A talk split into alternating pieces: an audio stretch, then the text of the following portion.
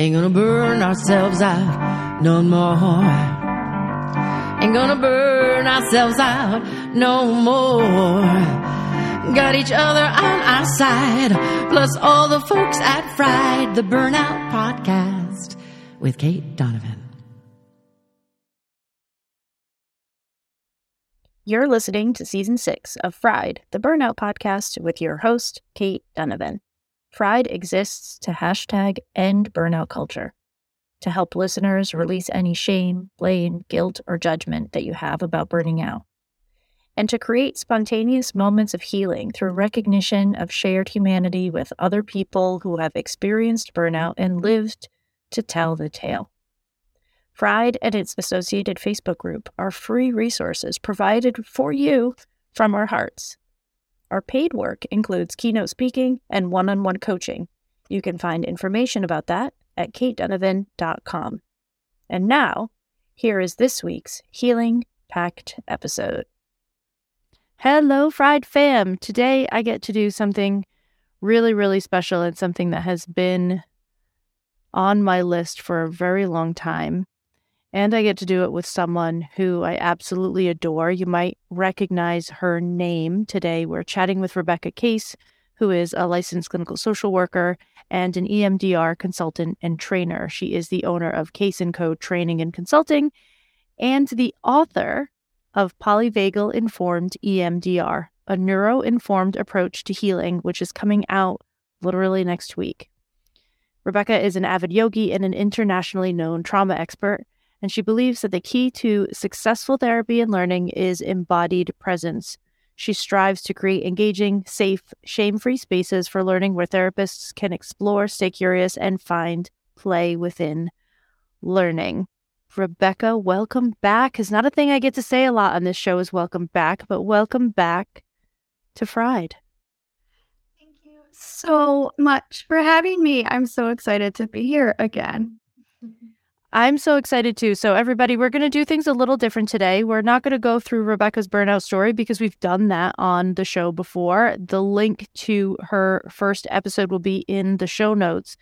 And today, we're going to spend a lot of time talking about what polyvagal theory is, what Rebecca does, what it means to be neuro informed and trauma informed, and all of these things. And polyvagal theory is something that I've wanted to talk about on the show for a very long time. And I've had a few people come through saying that they could do it, and it just, nothing felt right. And when Rebecca wrote to me and said, Hey, I have a book coming out. I know that you said you wanted to talk about this. Do you want to have this conversation? I was like, Can we record yesterday? I was so excited, so excited that you're here to do it uh, because I know your work. I know your work fairly intimately. I know how you show up in spaces. And so I'm honored to be one of the spaces that will be promoting your new book and giving you space to talk about it.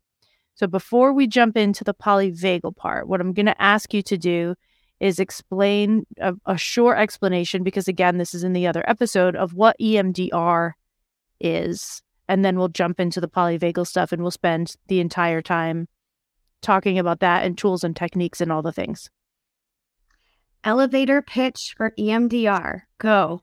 EMDR stands for eye movement desensitization and reprocessing. It's a really long name, so we just call it EMDR. It is an evidence based therapy for the treatment of PTSD and trauma, also shown to be really effective with a lot of other common human flavors of suffering like anxiety and depression chronic pain, grief and loss. EMDR asserts that our memories the way we store memories are a big contributor to when we're feeling a lot of yuck. Experiences overwhelm our nervous system and they can get stuck in our nervous system, stuck in our memory networks. And when those memories get triggered or activated in the present, we feel all the yuck and the distress that that's held within those memory networks. And so EMDR, again, it's an evidence-based therapy. It's highly researched. It uses uh, a technique called bilateral stimulation essentially you think about the, the memory that's causing you yuck and distress and your therapist adds bilateral stimulation and that memory kind of dissolves. It integrates it metabolizes to a point that you're just like i feel fine now. It's pretty amazing magical stuff. And so now everybody's like oh can i make an appointment with you yesterday? Can you people understand why, of all people that I could have the polyvagal conversation with, why I wanted it to be Rebecca? So now we're just going to jump into the meat. What is polyvagal theory? Let's start with that. Let's give people an overview of that. Got it. Polyvagal theory. I imagine a lot of you listeners, because you are so self aware, I've heard of polyvagal theory before. And you dive into it and you might feel a little bamboozled because it's it's a it's a framework of neuroscience. So it's it's a bit overwhelming and confusing, even to those of us with counseling degrees. So let me see if I can simplify it. Polyvagal theory was developed by Stephen Porges, who is this amazing researcher who started studying heart rates in infants in the NICU when he was in his graduate program training. He started back in like 1970 with his research. And so, over decades of research on the heart and heart rate and how our heart rate changes in response to stressors or when we feel safe, he develops this whole theoretical model that has a number of really important pieces to it, to it that helps just to understand how our nervous system functions and what it means to feel safe, what our nervous system actually needs to feel safe, which when we feel safe, that's when we can feel calm and regulated and peaceful. It's kind of like our ideal zone, our window of tolerance, sometimes we call that or when our nervous system perceives danger, threats, whether that be a life threat or rush hour traffic or another crappy email from your boss dropping something on your plate at the end of the day at the 11th hour to get done. They're all threats as perceived by your nervous system. And so when your nervous system perceives a threat, it has these hardwired defenses to try and take care of you. We think of those as our stress responses. So, really, those stress responses live in your autonomic nervous system. Your autonomic nervous system is one of the branches of your nervous system. I sometimes think of it as your automatic nervous system. It's automatic, it just responds. So, while you get that email from your boss at the 11th hour and you know, okay, this isn't actually a sign my boss is trying to kill me, right? It's not truly life threatening your nervous system still perceives it as an incredible threat. And so you may have this flood, automatic flood of anxiety, or I'm just going to quit, or I can't get out of here fast enough. Or maybe you go into like, let me just hammer this out and get it done. You're just filled with this mobilizing energy. Or maybe your nervous system goes into another defensive state, which is that collapse state where we just kind of de- get really depressed. We withdraw, we shut down. Maybe all of a sudden we call out for work. We don't get that thing done in time. We engage in a lot of procrastination.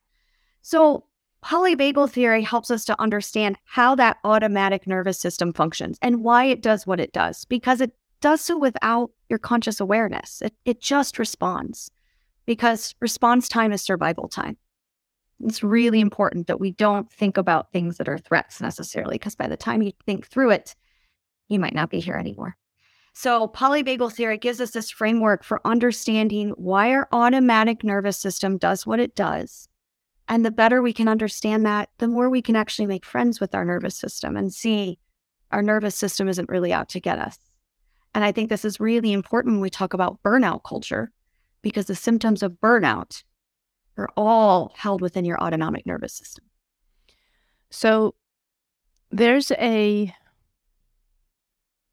I was just reading a post this morning, actually, I'll say it this way, that said, you know, not every distressing event in your childhood is a trauma and not everybody has PTSD PTSD and we have to be careful about the word trauma because it's not all trauma. And I was reading through that and I was thinking about Gabor Mate, who says that trauma is any eh, the the result, the your body's response to any event that created a need for you to act differently in the future, that created a shift in in your response.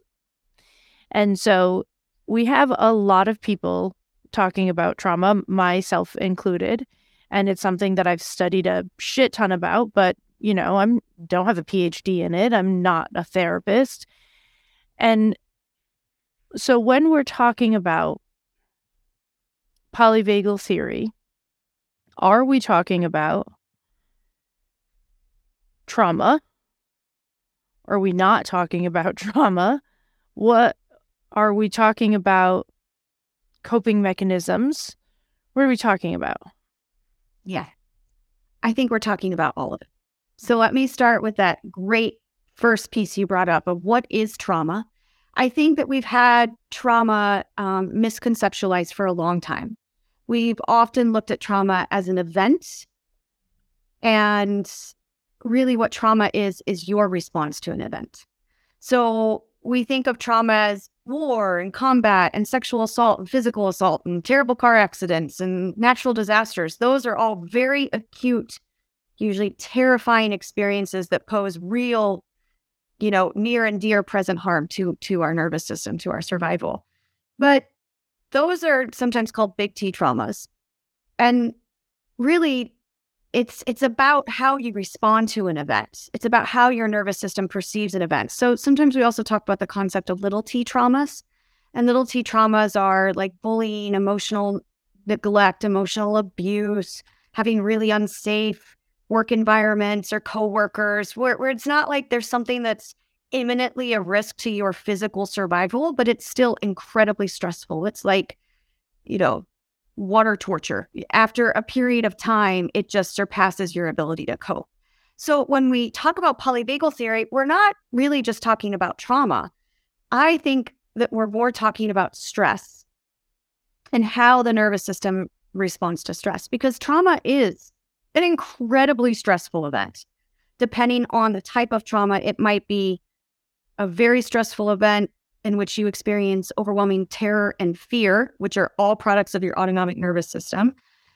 And you're not sure you're going to survive. But a lot of us just have a ton of stress that we deal with day to day from rush hour traffic to deadlines to getting the kids, you know, ready for school and out the door to cleaning the house to doing the laundry to, you know, that thing, that potluck you got to go to and you don't have time to bake the cupcakes. You know, that's all stressful and it's wear and tear on the nervous system. All right, I need to I need to talk about this for a moment because there are and people like to idealize times that passed, oh, when the simpler times, when life was easier, etc. And I have a little bit of a problem with that because if you know anything about history, there has not been a, a really like peaceful, easy time. Like there's always been something that people are going through. So we're dealing with because of the advances in technology and machinery and the industrial revolution, we have so much to do because we have the ability to do so much. We can wash dishes and laundry at the same time while writing emails and, you know, feeding our kid. Like you couldn't do all of those things because all of those things weren't even options before. So, can we talk for a moment about like are we and I know we don't have evidence for this, but are we more stressed out now? Or is it just different kinds of stress? That's a really good question. I think that the human fallacy is that we are very focused on the immediate present day and immediate past, and we lack perspective. And this mm. gets us into trouble a lot because, yes, sometimes we like you said, we idolize, oh, it's so terrible these days, right? If I had just lived this time before, I remember it was so much better back then. I mean, yeah, you look through the span of human history and there's been plagues and genocide and slavery and world wars and and so so much suffering. Suffering is just part of life. Like the absence of suffering suffering is only you know something that is afforded to the dead if you are here, you are going to be stressed. And the flavors of stress change over time, but it's still stress. And so think about toxic stress. This is maybe how to think about it. Because not all stress is bad. Like you go to the gym and you stress your body, but that's not toxic stress. You, it was stressful learning to drive. Can you remember learning to drive or to any parents out there who are teaching their children to drive currently? Oh, okay. That might be toxic stress for you. but it's overwhelming to learn to learn to drive, to move, to buy a home. That's so stressful, but we do these things because they foster our independence and our growth and and our adaptive, you know, well-being.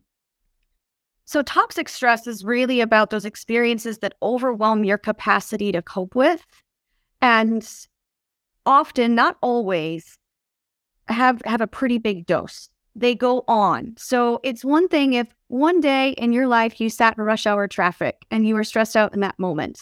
And then you never experienced rush hour traffic to, again. Oh, how amazing. But the reality is, you experience rush hour traffic every single day for some of you on your commutes, depending on where you live. And it's that wear and tear. It's that that culmination of that toxic stress on your body that starts to really wreak havoc. So toxic stress, when it surpasses your capacity to cope, it's about the dose and it's about the length of of exposure time, I would say. And yes, we don't have to deal with some of the things that people 100 years ago dealt with. I mean, thank goodness you don't have to worry about some of the things that people had to worry about 100, 200, 500 years ago, right? Like we have the luxury of I can get up and go look in my fridge for food. I don't have to go hunt it and kill it and prepare it and store it and then do it again the next day. But what we do have is I have to make dinner while doing the laundry, while telling my kid how to do their homework and folding clothes and planning for tomorrow. So it's just a different flavor of stress, in my opinion. Okay. I, I think that that's important. And I like that you went into the moment of sort of some stress is actually good for you. So let's not demonize all of it because that's not really helpful. And why might why might a situation have a different response in person A versus person B. So, say we are both working in the same workplace and we have an Uber micromanager as a boss, and it doesn't bother Rachel, but it bothers Zoe. Uh-huh. There's a lot of factors that go into our individual responses to stress and how we unconsciously and consciously appraise stress. So, some of that is genetics. Some of that is just how you're wired, your own neurodiversity, and how your nervous system functions. Some of that is based on attachment and how you were regulated when you were a child. So our or not skills or not, yeah. So our coping skills start in childhood based on our caregivers, whether that's your parents or grandparents or whoever took care of you or if people did not take care of you, that sets the stage for your nervous system. And polyvagal theory talks a lot about this of how we're social creatures. And because we're social creatures, we're wired to connect and we have the ability to regulate each other. And so we don't come into this life with here's your instruction manual on how to practice mindfulness and deep breathing when you get stressed. You don't have that. Somebody had to teach you that or teach you how do you go find the books or the courses that you engage and enroll in to, to to learn those techniques, right? And so co-regulation in childhood or lack thereof is a big factor too. And then how healthy our nervous system is present day is a big factor. So this is where the concept of resiliency comes in. So if you have been, let's say you are planning to run a half marathon. You don't say this because I'm a runner. I hate running actually, but you're planning to run a half marathon and you're like me, you don't run, Maybe you haven't been working out, you haven't been training, you've been living on processed food and, you know, fast food. And you're like, the day of the race comes and you're like, I'm going to do it. It's probably not going to go very well, right? Like you have not been training. Your nervous system, your body is not ready for that physical feat. So your nervous system is part of your physical body, but yet we for, we forget that. We think mental health and physical health are separate, but mental health, we're working with your nervous system. It's a huge system of your body. And so the more health and wellness you have in your nervous system, if you're going to go do that half marathon, you're like, I've been training, I've been running, I ate a really nutrition, high protein, like high energy meal. I'm all carved up. I got all the nutrients I need. I'm hydrated. My support person is there with me, cheering me on. I've been practicing mindfulness. I've been running through this and I'm going to kick this half marathon. Right? You're going to be much more successful than person A I just described. And so the nervous system, we can train our nervous system to be more resilient to stress. So when that boss is an asshole again, person A who doesn't do anything to really train their nervous system, right? They spend their time binge watching TV and eating high sugary meals and they don't go for walks or work out or like do any kind of mindfulness. Yeah, that's going to be way more stressful for their nervous system that doesn't have much capacity to flexibly regulate in the light of stressors versus person B who's like, after work, I go to yoga and I try and get really good sleep and I eat pretty well and I walk and I exercise and I practice mindfulness, whatever that is. You're going to be way more resilient to deal with those stressors. Not to say that you're ever going to get to be a, at a point necessarily where like life isn't stressful, but you'll be able to bounce back to it more easily. Your nervous system won't get hijacked so easily and flooded. And so I think there's a lot of people that listen to Fried that have um, sort of had a, a come to Jesus moment with self help because they felt like they were doing yoga and breathing and practicing mindfulness, and then they burnt out anyway.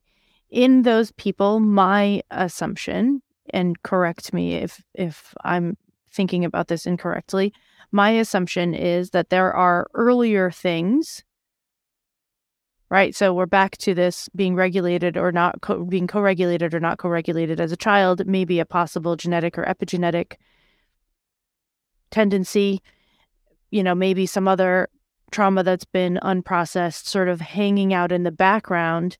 And so the things that you were doing were useful, but you were already strained and you didn't know that you were already strained because you're not thinking about any of those things you don't have you're not holding those things in awareness all the time. So you might be doing all those things but have a background that means that those things are less effective or don't create as much flexibility? Question mark? Uh, i think i think it's a bit of a mixed bag because it could certainly be you're butting up against some limitations from some old wounds that need to be resolved. And cope as much as you may try, those experiences need to be reprocessed, which is a great thing to use EMDR for. Yeah. Your nervous system, I'm going to go into a little bit more explanation about a concept here from polyvagal theory to, to give you another answer to this. But your autonomic nervous system, that automatic nervous system, actually has three parts to it. You have what's called the ventral circuit, which sometimes I also call your window of tolerance. It's like the Goldilocks zone. Like everything is just right there. It doesn't mean there's the absence of stress in your life, but like you're coping, you're dealing, like I'm regulated enough. I'm okay.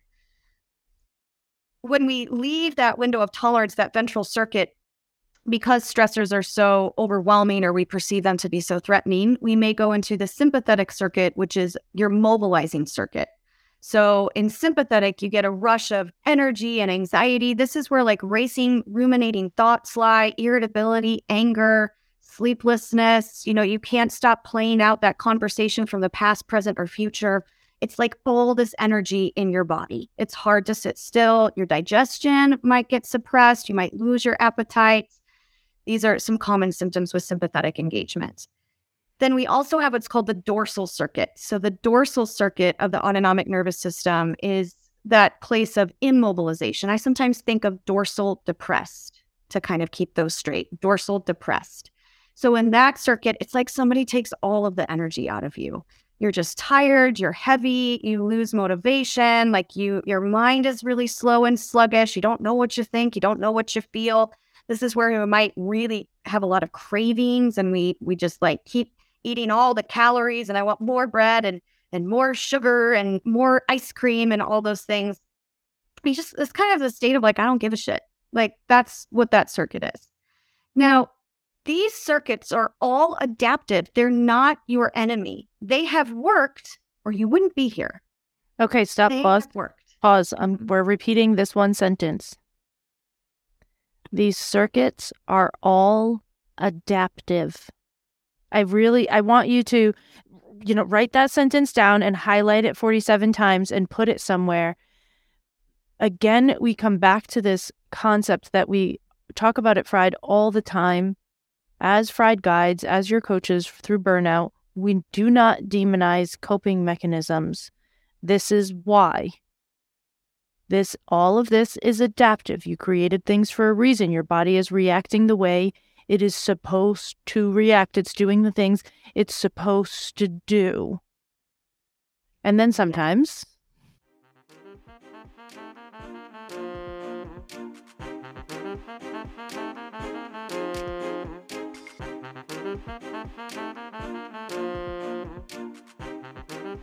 Fried fam, I tell you in nearly every episode that step one of your burnout recovery is blood work. And I know that a lot of you avoid it because it's a pain and because your doctor has told you that everything is quote unquote fine. And they refuse to test all the things that you think you need. What if I told you that you could test what you want, when you want, from your home with just a couple of drops of blood?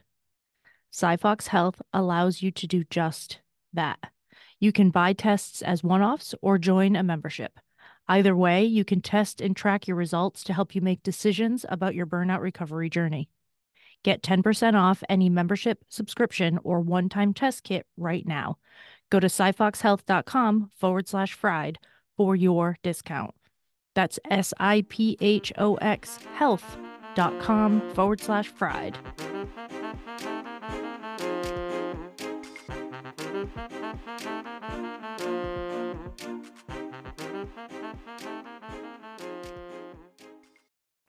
And then sometimes so we try we try and bring in ways to regulate those automatic responses because sometimes they get activated and it's like I don't need this necessarily. Like it's okay. Loss really isn't a threat. Like I can figure this out. I'm going to use some skills or make some adjustments and I'm on my merry way. So if you have experienced burnout and you've been doing all these things like Kate said, like I was doing all these things, I was practicing all these skills and it it still happens. Like well burnout will happen most likely to all of us multiple times in our life. It's about to like the degree to, you know, what extent and how we recover. But if we recognize that these symptoms are all adaptive and you haven't been able to like get your way out of one of those stress responses, then I really bake the question so, what is your nervous system trying to tell you that you're not listening to? Mm. Is your nervous system saying you can use all the skills in the world, but I'm still going to perceive this to be dangerous because we're not supposed to be here. It's time to move on. It's time to find a new way of living. It's time to leave that job. It's time to take that jump and, you know, go into that thing you've been wanting to do. That's the other piece I think to listen to. And that's how we can befriend it. Like, hey, buddy, hey, nervous system, what are you trying to tell me? And so this leads into a question that comes up a lot in the group, an experience that comes up a lot in people that have burnt out that people really struggle with. So, this is the scenario. I'll paint it out. And this is um, not any one particular person. I have, over the past six months, I've read this probably 40 times in the group. So, this comes up a lot. I was given some time off I felt like I did some good healing. I rested. I felt restored. I worked with somebody. I my iron levels were low and I got them back up. I took vitamin D. You know, I did all the things and I was feeling much better. And then I mm-hmm. went back to work and within 2 weeks it feels like it was way worse than before. I don't know how to function. I can't everything shut down. I thought I was better. What happened? Yeah. So, a couple of thoughts I have because I don't have any one person's here's your answer to right. that. But I do think the first piece to explore is if you took the time off, if you went through your recovery period essentially and you went back and it was like it's just as bad, if not worse, then what does that mean for you? It's not necessarily about you.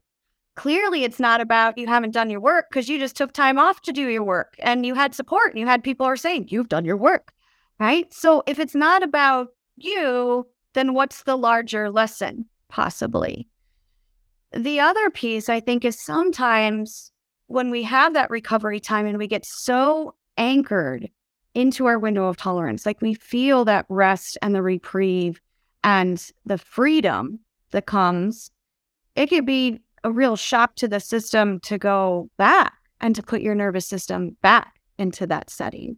And now, you know, it's kind of like you know how good that thing is over there. And then you went back to this thing over here and you're like, oh, geez, now I'm just reminded of how shitty this thing is over here because I was over there and it's beautiful over there. The grass is literally greener, y'all. It's literally greener. and it's still greener even though I'm back on this side.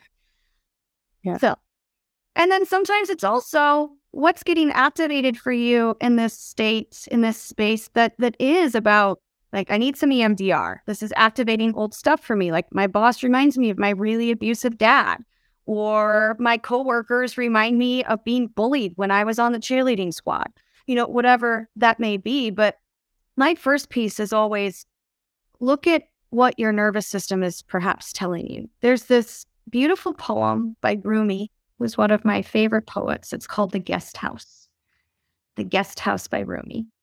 And the cliff notes of that is that Rumi says to meet all of your emotions and your feelings as if they're messengers. Invite them in, even the sorrow and the jealousy and the anger. Invite them in for a cup of tea, for each one may be a messenger from beyond. Mm. And so, if we really sit and get curious, why this anxiety? What do you have to tell me? Why this sadness? What do you have to tell me? That's really where we befriend our neurobiology because your nervous system is adaptive and it was designed to keep you alive. And so when you find it's still yelling at you with those symptoms and you feel anxious or overwhelmed or so sad or so burnt out or all of these pieces, what is your nervous system trying to communicate with you? Because it has your best interest in mind your your best interest according to your nervous system being like don't die don't die don't, yeah. don't die and i think don't this die. Is, mm-hmm. i think this is something that's important to differentiate because your nervous system isn't necessarily trying to um, make you happy it's trying to keep you alive and it's telling you that the situation that you're in is dangerous for your survival right? It's not saying like you'll be happier in a different place. It's saying, Bish, this is not working for you. Like this is your this is not a good system for you. And so I think one of the things that people uh, come up against is they they feel a lot of guilt not being able to this is and this is their words not mine because I do not believe this is true. Let me be very clear about that. Why can't I hack this environment? It seems like everybody else can do it. Why can't I do it? Like I've done all the work. Why why can't I do it? Because your autonomic nervous system has evolved over 500 million years. So how are you going to hack 500 year, million years of neurobiology? it's just a humbling, sobering thought, right? Yeah. Yes, I think that, and it's just the fact that some situations are just not good for you and don't deserve you. And I think the question comes up a lot for people. It's like when to quit and when to grit. So when do I do when do I say, okay, I I rested, I healed, I went back in, it was awful. And when does that mean I have to quit? Or when does that mean I should be doing EMDR? Or does it mean both things? Or does it mean uh, I, I feel like a lot of people that burn out are are such high achievers that they don't want to believe that there's a situation that they cannot somehow make tenable for themselves if they just do all the things. So mm-hmm. when people need permission to walk away from things. I think that's that's part of what I'm trying to like get out of you. And and the other thing is a, a release of any sort of self judgment or guilt around the fact that some situations just don't work. Yeah. What you said earlier, your nervous system is just looking at it's looking at it doesn't want you to die, right? It's trying to keep you alive. Your nervous system is trying to support you to, to thrive and so you're in this situation and and when we see like when do I grit versus when do I quit? What are the values at play for you? Is it about the money? Is it about the success? It is it, is it about working your way up the hierarchy, up the ladder? Is it about some certainly about just stability? Sometimes we don't have a choice. We don't have the privilege to leave or to quit. And so we have to figure out how to grit. And so I think that's individual to each person, but the first piece would be to reflect on your values and what's important to you. And your nervous system doesn't care If you say, but this is going to get me to like a seven figure job, your nervous system says, I don't care. This is not good for me. And so I'm going to let you know it's not good for me. And that's where I think we get stuck in this capitalistic patriarchy society of sacrificing our wellness and our well-being in the name of money and prestige and and titles. And that's a personal thing that we i think each person has to struggle with and find when do i sacrifice these values versus when do i grit it to align with the values? Knowing that the wear and tear of being in those activated states for long periods of time. So if you live in sympathetic or dorsal states for long periods of time, your physical body will suffer, guaranteed. Like this is where we develop really chronic degenerative diseases. We're talking cardiovascular disease, diabetes, hypertension, arteriosclerosis. I mean, we could stroke, all sorts of cancer. Yeah, yeah, all of it arthritis, immunodeficiency yeah. diseases, digestive issues, IBS, All. fibro, chronic fatigue, like anything that becomes chronic can be because of the stress you experience. I'm not saying all chronic issues are, not at all, but there's a humongous, overwhelming correlation to toxic stress and degenerative diseases. And in a way, you can think, okay, I'll sacrifice my values here and push myself through it, but my body will make me stop at some point because yeah something will go wrong. Everybody listening here knows that feeling, right? That you just you just couldn't one day, right? Um, I think you said, you know, what are the values and what are you kind of looking for here? And we talked, you talked about money and you talked about the prestige and status and title and all of these things. But what I find is that a lot of people have a hard time leaving because they feel guilty. Right. Mm-hmm. And the guilt is sometimes about their partner because their partner is going to have more financial responsibility for a moment. And sometimes the guilt is about because a lot of times people can't imagine that they'll ever be able to work again just because this situation doesn't work for them, which we both know is not true. Then then there's guilt sometimes around teammates because usually burnt out burnout is contagious in companies. So a lot of times it's like already well four people have already left. If I leave, then the people that are left behind me are going to have too much to handle. So a lot of people are gritting to avoid feeling guilty. Yeah. Guilt is a big emotion, right? And that can put us into kind of a sympathetic mobilizing state. Like guilt motivates us to do things or to grit. Guilt can also kind of bottom us out, um, can tip over into shame and and total despair. So First, I think is to just get curious about the guilt and what is my guilt saying to me? What is how is my guilt entrapting me? And and are those what evidence do I have for the messages that my guilt is giving to me? Like a trauma bond that we develop with our coworkers because of toxic work cultures of I can't leave these people. This is just a job. Recognize that trauma bonds that that if you're staying to sacrifice yourself for your coworkers, what kind of a paradigm and, and environment are you setting up? How are you contributing and enabling that work culture? Nobody leaves because we're so trauma bonded because of our stress. So the culture never changes because we just stay because we're in this bond and, and it just keeps on, the wheel keeps on turning. The guilt of, oh gosh, like my partner's going to have to sacrifice or going to have to pick some things up.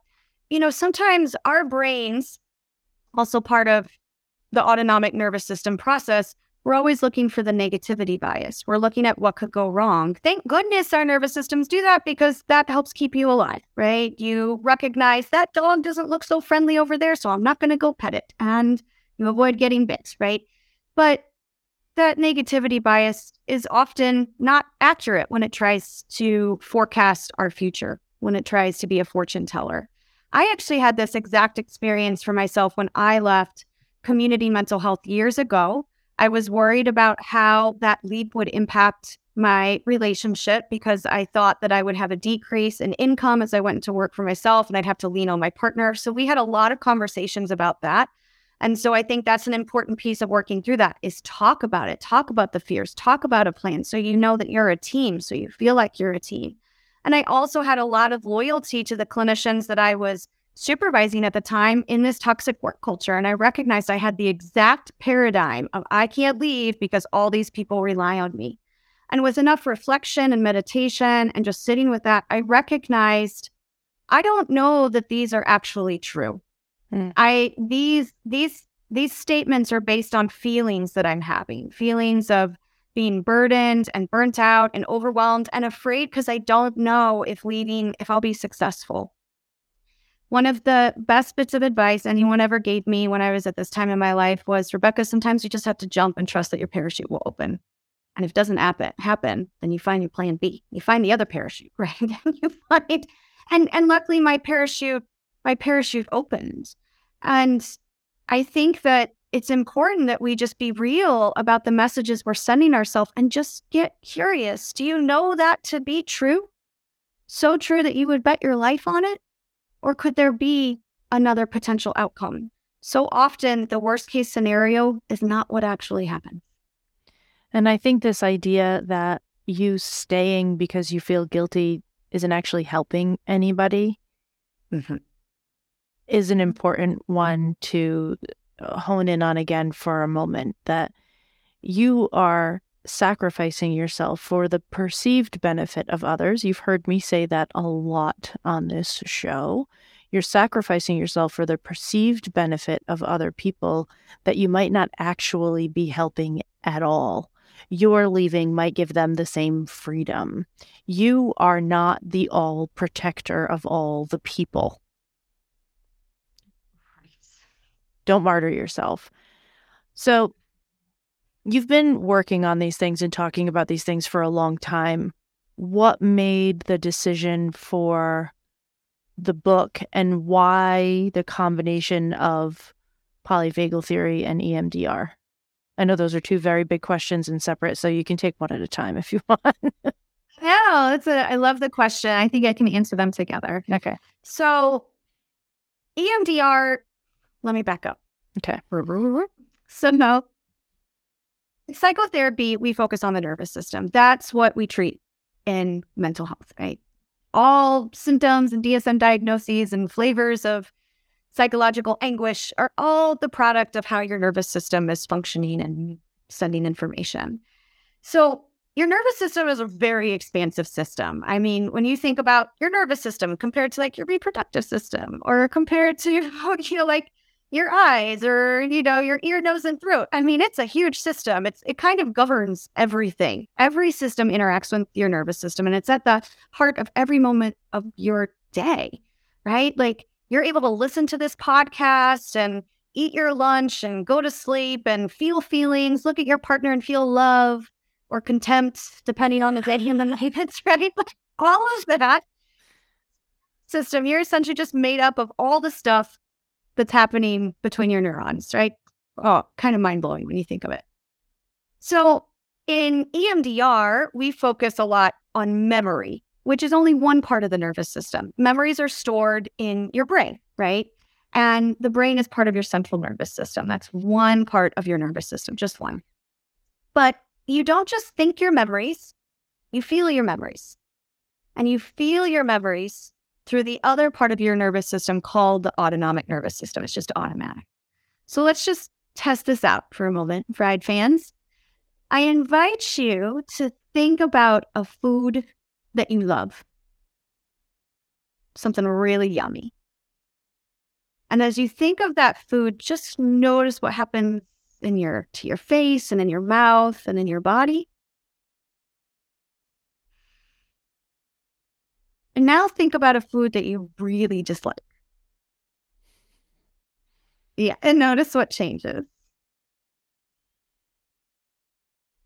Okay, you can let all that go. That was just a quick little experiment in which you could think of those foods because you have experience eating those foods. Those are memories. And then you had an automatic response to them. Right. So Kate like kind of shuddered a little bit when she thought of the food she didn't like. Right. I, she didn't consciously say shudder now for a. She just shuddered. That I just said, get your grapefruit out of my face. Get it out of here. Mine's bananas. I just like gag the bananas. I don't know why. Yeah. So you just have these responses. That's your autonomic nervous system. That is the dance between your memories and your autonomic nervous system. So I started studying polyvagal theory before the pandemic. And then when we all went into lockdown and shut down, it kind of became my pandemic project where I just kind of dissociated from the insanity of 2020 by just diving into neuroscience. And I had this light bulb moment where I really recognized that, yes, in EMDR, we're focused on processing memories, but that's only one half of it. The other half is what happens in your autonomic nervous system, how your body responds to those memories. Because if it wasn't for the autonomic nervous system, when I asked you to think about those foods, you would have just felt neutral. You wouldn't have had any feeling, good or bad, about them. And so when we think about this intimate, intertwined relationship between our memories and our feelings and sensations, we recognize that our day to day lives are just like this intimate dance as our nervous system experiences our environment, which may bring up memories, which leads to autonomic responses. And autonomic responses can then bring up memories, right? So let's say, for example, all of a sudden you notice your heart's beating kind of fast and there's nothing that's really making you anxious. You check your environment, you're like, I don't know why I'm feeling anxious. And then all of a sudden you're thinking about these times that you have been really anxious and you had panic attacks. And now you're all of a sudden in the past thinking about those memories just because your heart was beating a little fast, maybe because you have too much coffee. Right. So there's this dance between feeling and memory and memory and feeling. And that's where the idea for the book came because I really feel that as psychotherapists and as EMDR therapists, if we don't talk about how our memories and our autonomic responses are intimately connected, I think we miss half the picture. I have so many thoughts and questions. my brain is like going click, click, click, click, click, click, click, all the things, all the things, all the things. So one of the things that I was thinking of is that um, your memory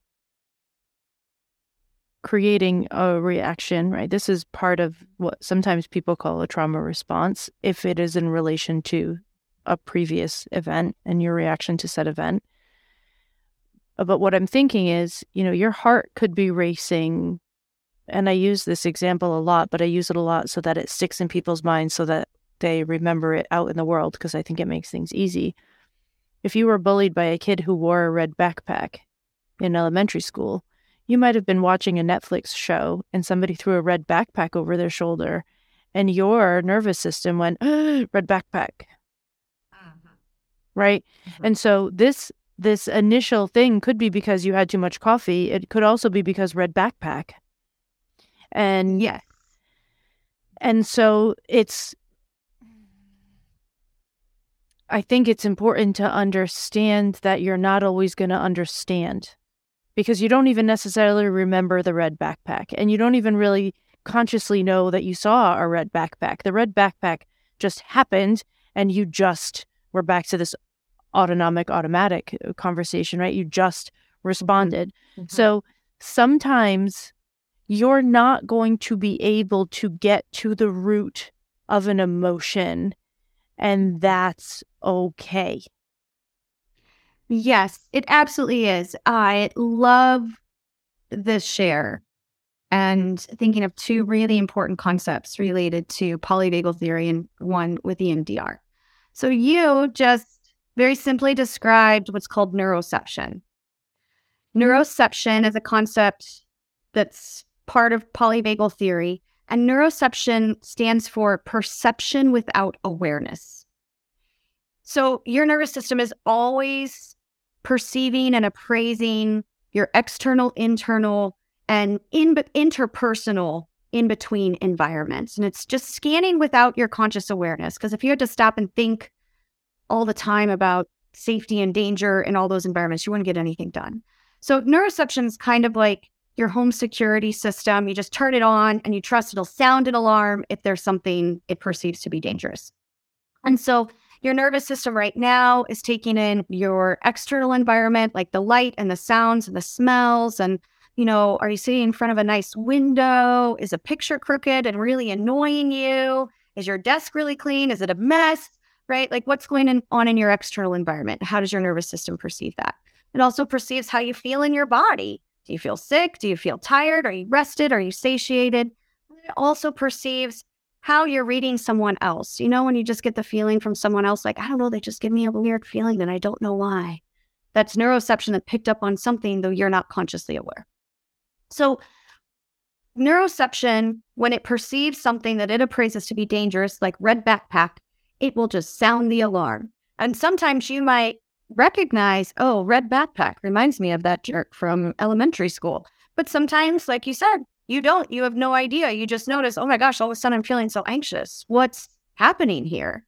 So, one of the ways that we can actively engage neuroception, because remember, it's a passive pathway, it's just happening 24 7. This is one of the ways we stay alive. Our nervous system is always just scanning to make sure we're safe. Is when you notice you're getting this flood of energy and like, I think I'm reacting to something, scan your environments intentionally and then you make neuroception active. So take a moment and look around your external environment, appraise your external environment, noticing what you see, what you hear, mm-hmm. what you taste, what you smell, what you can feel. All of those pieces can help us to get more oriented to our cues of safety, right? So cues of safety might be the lights and the pictures in your space or Maybe you're in your car driving and you feel really good in your car, like your car's your safe space. Then appraise your internal environment. What cues of safety can you notice internally? I don't have like any cramps or pains or you know my my lower back feels pretty open and and you know not too tight and and I just ate a really good lunch so I feel satiated. And then if you're with somebody, can you praise cues of safety with them? Like this person, do they seem to be friend or foe to you? Now, when you appraise this, when you scan these environments and you perceive, oh, that picture's crooked and it's driving me nuts, like go ahead and straighten it because that's a cue to your nervous system. Or I don't know why, but that red pack backpack that my kid just brought in from school is really activating me. I don't know why. Who knows why? Get it out of there. Like if that's just what your nervous system is responding to. So when we can consciously appraise neuroception, we can increase that autonomic nervous system's awareness of safety. And sometimes when we remind ourselves, like, I'm safe, this is how I know I'm safe, we can kind of deactivate some of those responses. Now, the other piece is if you notice, I don't know why I'm having this response, but it seems to be about this red backpack. EMDR would say, notice all those feelings that you're having when you look at that red backpack. Get out of your head. Stop thinking about this is ridiculous. It's so silly. It's just a red backpack. Notice how it feels. And if you scan back in your life, there any experiences that happen to pop out that seem similar to you, that feel similar, whether or not they make sense? So it's also how you could bring EMDR into that. I love it. Who should be reading this book? this book is really written for psychotherapists. If you are not a psychotherapist or in the healing community, I do believe that half of the book will make sense to you. The other half is really about how you practice EMDR. And so that won't be as applicable. But if you are a mental health professional, if you're a psychotherapist, if you're a psychiatrist, a nurse um, practitioner, if you work in the field of mental health, this book is for you. And what is your hope for say a million people read this book. Let's just throw that out there into the universe. Hello, universe. A million people are going to read Rebecca's book. Say a million people read this book. What would you like to see as a result of the book being that prolific?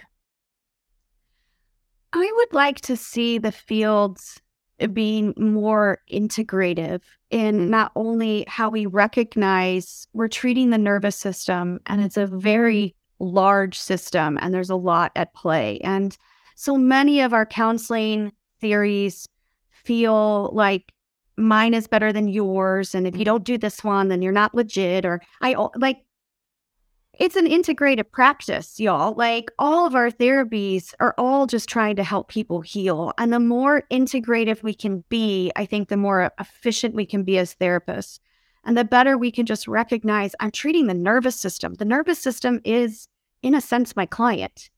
I think the more attuned and um, effective we can be with you know, understanding and diagnosing and identifying appropriate interventions. My other hope, I would say, for the book, this is my last chapter of the book that I, I get on a bit of a soapbox, but it's about being an embodied healer mm. because I, one of my biggest pet peeves in the field of psychotherapy is the lack of embodiment that I see from people who talk the talk but don't walk the walk. Uh, I preach this, but I am not my message. I don't embody my message. And I think that when we practice in that way, we're just kind of disillusioned and we're asserting ourselves to be just better than. I know all these things about health and wellness, but I don't actually embody them or practice them. That's just kind of phony baloney. So I think I think the I think my biggest issue there is that there's um, a lack of integrity mm-hmm. on a physical level. You're not really feeling the the thing that you offer, which means that you can't trust it as much, which means that your belief in it and that affects everything. So I think this is I I feel the same way sort of I mean I've been in the healing world for a very long time and not sort of not doing your job in your own life and it doesn't mean you have to be perfect all the time and it doesn't mean but it does mean that you believe in what you're doing enough to use it so that you can trust it so that when you're offering it to other people it comes from an aligned integrated integrous place. Yeah. Yeah. I think it was Gandhi who said, be your message. And, and that's what I, I really feel it comes down to. If, if you are in the field of health and wellness, you have to be your message. Amen to that. I think that that is a beautiful way to wrap up today for everyone that's like, I need that book now. It will be out shortly, and all of the links will be in the show notes for you to find with ease. Rebecca, thank you for opening this polyvagal door with me and for giving people the chance to experience, I hope, experience not only on a mental level, but also on a physical level, the depth of this conversation that the, the goal of every fried episode is to have a you know moment of healing for everyone that listens and I feel like there's plenty in here to choose from. So thank you so much for coming back and sharing your wisdom and your knowledge and your love. Thank you so much for being an embodied messenger in this field. All right fried fam that wraps up another episode of fried the burnout podcast should you love this podcast, please review and subscribe and send it to everyone you know because as we grow, we can help more people, and that is always the goal. Until next time.